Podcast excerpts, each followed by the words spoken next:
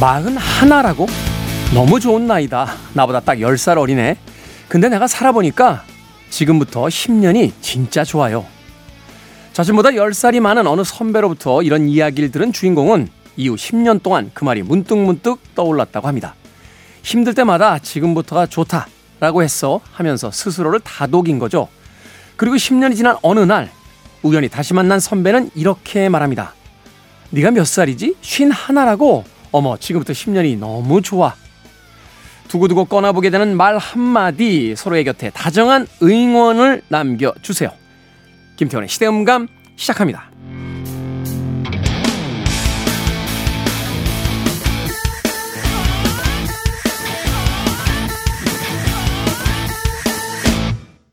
그래도 주말은 온다. 시대를 읽는 음악 감상의 시대음감 김태훈입니다. 오프닝에서 소개한 1화는요. 아나운서 이금희 씨의 이야기라고 해요. 선배에게 연유를 물었더니 그 선배 역시 딱 10살 위의 소설가 선배에게 계속 같은 이야기를 들어왔다고 고백했답니다. 그래서 그 이후로 이금희 씨는 후배들에게 이 말을 종종 하곤 한다는 거죠. 몇 살이라고? 너무 좋은 나이다. 지금부터 딱 10년이 너무너무 좋아. 라는 이야기.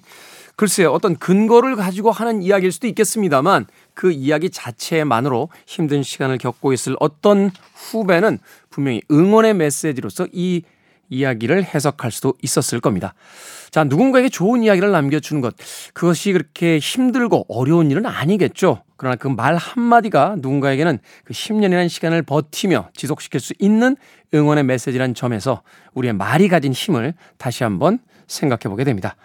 자, 김태훈의 시대 음감, 시대 이슈들 새로운 시선과 음악으로 풀어봅니다. 토요일과 일요일, 일라드에서는 낮 2시 5분, 밤 10시 5분 하루에 두 번 방송이 되고요. 한민족 방송에서는 낮 1시 10분 방송이 됩니다. 팟캐스트로는 언제 어디서든 함께 하실 수 있습니다. 자, 지금부터 10년이 딱 좋다라고 하니까 이 팀의 음악이 떠올랐습니다. 10 years after의 I'd love to change the world.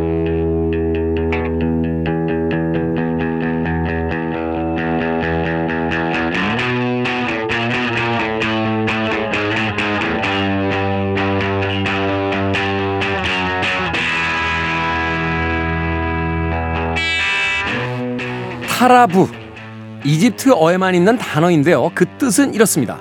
음악에 매료된 상태, 좋은 음악을 들을 때 느끼는 황홀감. 음악은 우리를 낯선 세계로 데려가기도 하고요. 지쳐있는 우리를 일으켜 주기도 합니다. 우리 시대의 음악 이야기, 시간을 달리는 음악, 김경진 음악평론가 어제에 이어서 오늘도 나오셨습니다. 안녕하세요. 네, 안녕하세요.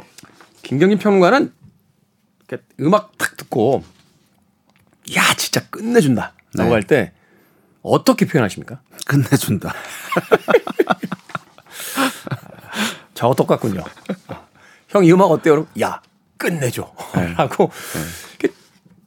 글을 쓸 때도 그렇고 옛날에는 이렇게 뭐가 좀 화려한 표현들 막 쓰려고 그렇죠. 그랬잖아요. 근데 네. 다 부질없더라고요. 네. 그냥 어때? 끝내줘.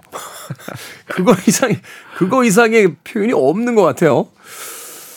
끝내주는 음악. 그런 음악들만 계속해서 듣고 살 수 있는 삶이 있다면 얼마나 좋을까 하는 생각해 보면서 어제 이어서 시간을 달린 음악 오늘은 미국 디트로이트 시티에서 시작된 미국 역사상 가장 영향력 있는 레코드 레이블 모타운 레코드의 음악들을 만나보도록 하겠습니다.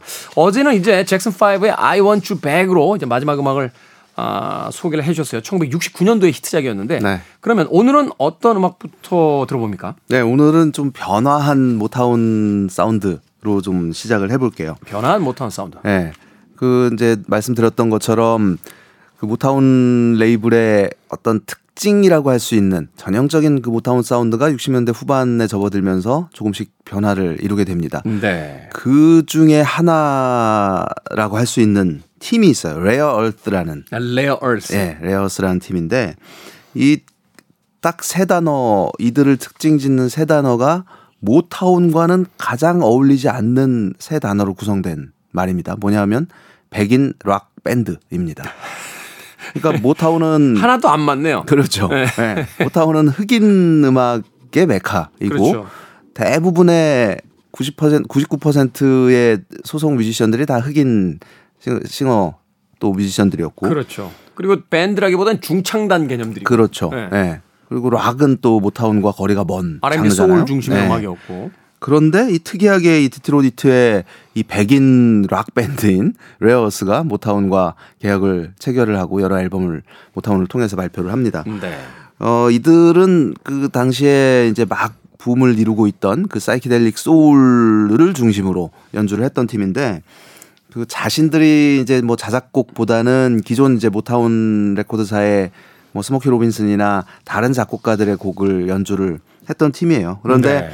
그 가장 대표적인 작품이 1969년에 발표한 Get Ready라는 곡이었습니다. Get Ready. 네. 이 Get Ready는 원래 그 템테이션스가 노래한 그 스모키 로빈슨이 쓴 곡이었는데 이거를 무려 21분이 넘는 러닝 타임으로 연주를 해서 당시에 폭발적인 인기를 얻었죠. 60년대 후반 70년대는 이제 대곡 네. 전성 시대잖아요. 그렇죠. 음반 네. 전체에 한 곡으로 막 녹음하고 막. 네, 맞습니다. 지금 생각하면 약간 꼭 그럴 필요가 없는 음악인 것 같은 음악도 그 진지했던 시대의 어떤 네. 산물이 아닐까 생각이 드는데 과도하게 진지했던 시대. 네. 이 레어스의 Get Ready 싱글 버전으로 먼저 준비를 했어요. 한 싱글 버전은 3분이 좀 안 되는 그런 음. 이제 편집된 버전인데 이 짧은 음악만으로도 아 이들의 사운드가 어떻구나 그리고 모타운 사운드가 이렇게 변했구나라는 정도는 알 수 있을 것 같아서 준비를 해봤습니다. 네, 자 모타운 레코드가 계약한 최초의 이제 백인 락 밴드입니다. 어 Rare Bird 아니고요, 네, 네. Rare Earth입니다. 1969년도 히트작 스모키 로빈슨의 작곡 Get Ready 듣습니다. 레어스의 Get Ready 듣고 왔습니다. 음악이 딱 시작할 때부터 어, 이 음악은 락 음악이다 하는 냄새를 확 풍기면서 시작하는데 모타운 레코드에서는 굉장히 이질적인 그런 팀이자 음악이 아니었나 하는 생각 해봤습니다. 시간을 달리는 음악 김경진 음악평론가와 모타운 레코드의 히트곡들 만나보고 있습니다. Rare Earth Get Ready 듣고 왔고요. 자 그러면 다음 음악 어떤 음악들입니까? 예, 당시에 그 이제 60년대 중반부터 이 히피즘 그리고 소위 counter culture라고 불렸던 반문화, 반체제적인 어, 그런 기류가 이제 음악계에도 어, 유행처럼 어, 불어 닥치고 있었던 음, 네. 시절이죠. 모타운에서도 그런 기류가 어느 정도 그 영향을 행사를 했어요. 그래서 어그 War라는 곡이 또 대중적으로 사랑을 받게 되는데 와 전쟁. 예.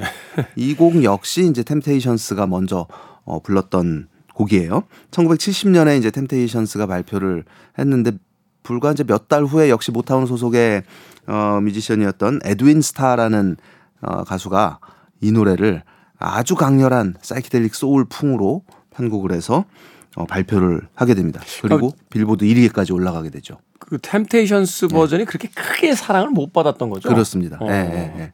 대중적으로 사랑을 받았던 건 이 에드윈 스타의 음. 버전이었고 당시 그 베트남전을 반대하는 그 소위 이제 안티워 송으로 어 널리 사랑을 받았던 그런 곡이죠. 아주 강렬한 그 후크라고 할까요? 네. 네. 이런 요소가 담겨 있는 그런 곡입니다. 사실 이제 그 후, 60년대 후반부터 이제 70년대로 가면서 이제 노랫말들, 소위 대중음악의 노랫말들이 바뀌잖아요. 그렇죠. 그 이전까지는 그냥 한 여자아이를 만났다네 사랑에 빠졌지 네. 뭐 이런 이야기가 네. 뭐 락 밴드건 R&B건 뭐 거의 비슷한 네. 음, 그런 내용들을 담고 있었는데 60대 후반 70대 들어오면서 이제 사회적 어떤 메시지를 전달하고 그렇죠. 또 굉장히 어떤 독특한 사상이라든지 그 세계관을 이제 펼쳐 보이는 그런 음악들이 늘어났는데 그런 곡들 중에 이제 대표곡으로서 이제 반전의 메시지를 담고 네. 있었던 아, 와 어, 템테이션스의 곡은 이제 에드윈 스타가 리메이크를 했다라고 소개를 해주셨고 이어서 한 곡 더 들어보죠. 네. 이어서 역시 어떻게 보면 좀 비슷한 주제랄까요? 마빈 게이의 곡인데 마빈 게이는 60년대에 모타운의 세션 뮤지션으로 처음 고용이 돼서 계약이 된 인물이에요. 네. 그래서 아까 지난번에 그 들으셨던 Marvelettes의 Please Mister Postman 같은 경우도 마빈 연주가 드럼 연주를 했었고 음. 그러다가 이제 작곡가로서의 역량을 인정을 받으면서 본인이 쓴 곡도 이 솔로 뮤지션으로서 또 활발하게 활동을 펼쳐오다가 70년대 들어서면서부터 어, 이 마빈 게이의 색깔이 또 바뀌게 됩니다. 어떤 식으로 바뀌냐 하면 이전에는 물론 자기 곡도 노래했지만 다른 사람이 쓴 노래를 전형적인 모타운 풍으로 노래를 했단 말이에요. 음. 그런데 여기에서 이제 한 걸음 더 나아가서 난 아티스트고 좀 더 진보적인 음악을 하고 싶다라는 욕망을 가지고 있었죠. 그렇게 해서 만들게 된 앨범이 1971년 작품인 What's Going On이라는 아주 정말 대중음악 사상 가장 위대한 앨범 중에 하나로 손꼽히는 그런 작품이 됩니다. 지금도 뭐 롤링스톤 매거진 맨날 그 무슨 등수 네. 매길 때 네. 백인 차트건 흑인 차트건 상관없이 네. 걸작으로 올라가 있죠. 그렇죠. 네, 네. 그 최근에 나온 롤링스톤 그 역사상 가장 위대한 앨범 500장 1위를 그 오랫동안 하고 있다가 하고 있 하고 있던 비틀즈의 앨범을 밀어내고 어. 새로 1위로 올랐죠. 아 맞아요. 네. 작년인가요 발표했던 거로 네, 몇년 전에. 네. 그래서 사실은 어떻게 보면 지금 현재 유행하고 있는 음악에 아주 가장 기본적인 뿌리를 이루고 있는 그런 음. 작품이라고 음. 볼수 있는데 이게 이제 마빈 게이가 처음 이 앨범 그리고 이 What's Going On이라는 싱글을 준비를 할 때 그 모타운의 사장인 베리 고디는 극구 반대를 했어요. 어. 이게 좀 베트남전 참전 용사의 시각으로 바라본 미국 사회의 어떤 모순된 현실 뭐 그리고 인종차별 문제 뭐 이런 좀 민감한 문제를 다루고 있는 노래라서 베리 고디는 그 상업성을 생각을 해야 되는데 이런 게 음. 팔리겠냐? 이거 너무 무겁다 내용이 네, 안 돼라고 해, 했습니다. 마빈 게이가 파업을 해요. 이거 유명한 사건이잖아요. 그렇죠. 이거 오케이 안 하면 나 일 안 할 거야. 응, 응. 그렇게 해서 결국은 이제 베리 고디가 한 발 물러서서 그래 한번 해봐라. 해서 싱글을 냈는데 이게 정말 성과가 좋았던 거죠. 음. 그리고 지금 들어도 정말 그 세련된 그 R&B 사운드 또 탁월한 녹음 이런 요소들로 인해서 대중적인 사랑을 받게 되고 앨범의 성과까지 이어지게 됩니다. 그래서 에드윈 스타의 War에 이어서 마빈 게이의 What's Going On 이렇게 이어서 들어보시겠습니다. 모타운 레코드에서 흑인 뮤지션들이 이제 에드윈 스타는 워, 뭐 마빈 게이는 이제 What's Going On 같은 음악들을 발표할 때 71년이니까 같은 시기군요. 그돈 맥, 시기죠. 네. 돈 맥클린의 이제 American Pie도 등장하잖아요. 아, 그렇죠. 이제 네. 그 베트남전으로 얼룩져버린 미국 사회를 냉소적인 시각으로 이제 쳐다보는 네. 네, 그런 음악들이 바로 이 시기에 예, 등장을 합니다. 에드윈 스타의 워 그리고 마빈 게이의 What's Going On까지 두 곡의 음악 이어서 듣습니다. 자, 두 곡의 음악 이어서 듣고 왔습니다. 에드윈 스타의 War, 그리고 마빈 게이의 What's Going On까지 듣고 왔습니다. 자, 다음 아티스트. 어떤 아티스트입니까? 네. 이 무렵 모타운 내부적인 변화도 생기게 됩니다. 사운드의 변화뿐만이 아니라 디트로이트에서 설립된 레이블이고 본거지가 디트로이트에 있었단 말이죠. 네. 그런데 1972년을 기점으로 어 이사를 합니다. 그러니까 음. 어, 본사 자체를 LA로 옮겨요. LA로. 네, 그러게 된 이유가 이제 60년대 후반에 이 베리 고디가 어, 영화와 TV 산업에도 진출을 하게 되거든요.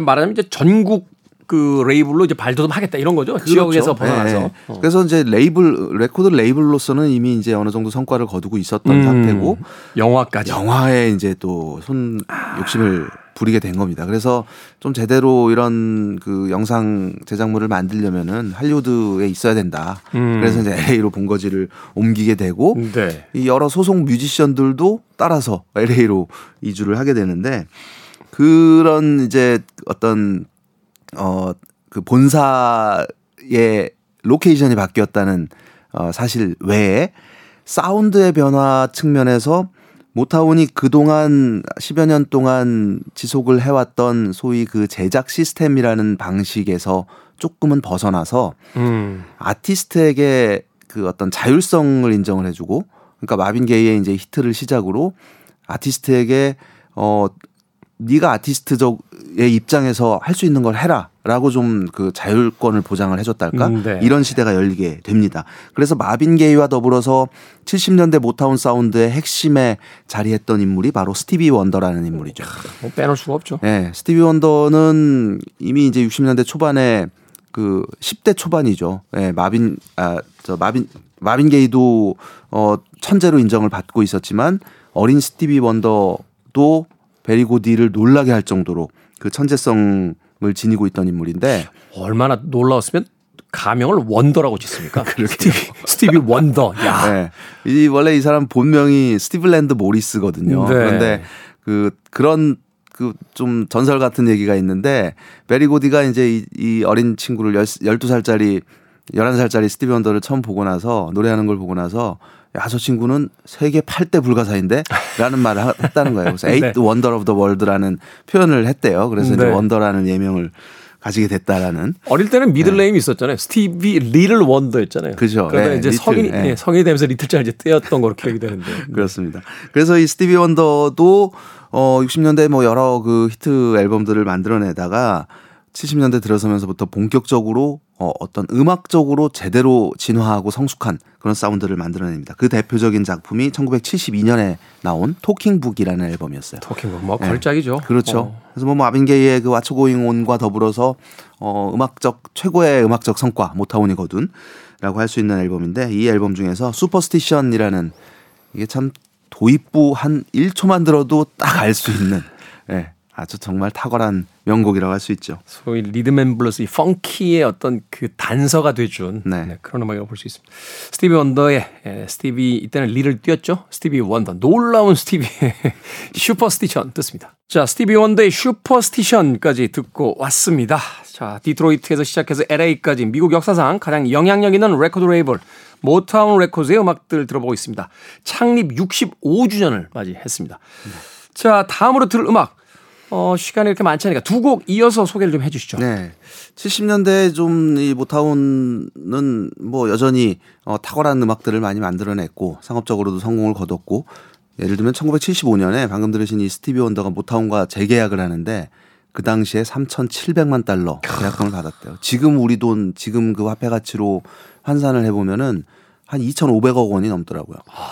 그러니까 그 스티비 원더 아저씨 되게 검소하신 것 같던데 한 100억만 빌려주셨어요. 그 정도의 이제 그 정말 뭐말 네. 그대로 그냥 하늘을 날 것 같았던 그 모타운 레이블도 조금씩 쇠퇴하기 시작합니다. 음. 그래서 80년대 모타운은 어떻게 보면 그 6, 70년대 영광을 잇기 위한 고군분투랄까 이런 제 시절이라고 볼 수 있는데 이게 80년대에 뮤직비디오가 그 인기를 끌면서 네. 사실 뭐 상대적으로 이제 미국 백인 사회에서 이제 비주얼적으로 경쟁력이 백인에 비해서 좀 떨어졌던 게 아닌가 하는 생각이 그렇습니다. 들어요. 그리고 어. 이제 음악 자체도 이미 이제 그 뉴웨이브나 뭐 디스코나 또 이제 락이나 이제 이런 음악들이 좀 mainstream에서 흐름도 그렇고 네, 본격적으로 주목을 받던 시기였기 때문에 모타운식의 R&B가 조금은 어, 트렌드에서 밀려난 그런 느낌이 있었던 거죠. 네. 그런 와중에도 어, 모타운이 배출한 스타는 여전히 모타운의 이름을 빛내고 있었습니다. 그 대표적인 인물 중에 하나가 릭 제임스라는 사람이에요. 제임스. 네. 네. 릭 제임스는 어, 흑인이지만 기, 탁월한 기타 연주 솜씨를 지니고 음. 있었던 인물로 평가를 받았고 10대 시절에 이미 닐 영하고 연주를 했던 경험을 가지고 있는 인물이에요. 네. 근데 굉장히 그 funky한 그 리듬 그리고 이후에 뭐 숱하게 그 샘플링이 되기도 하는 그런 사운드를 가지고 1981년에 어, Street Songs라는 앨범을 발표를 해서 인, 인기를 얻었는데 그 중에서 Super Freak이라는 어, 이 제목과 가수 이름은 몰라도 음악을 들으면 아 친숙한 그 사운드라는 걸 알 수 있을 겁니다. 짠, 짠, 짠, 짠 하고 나가죠.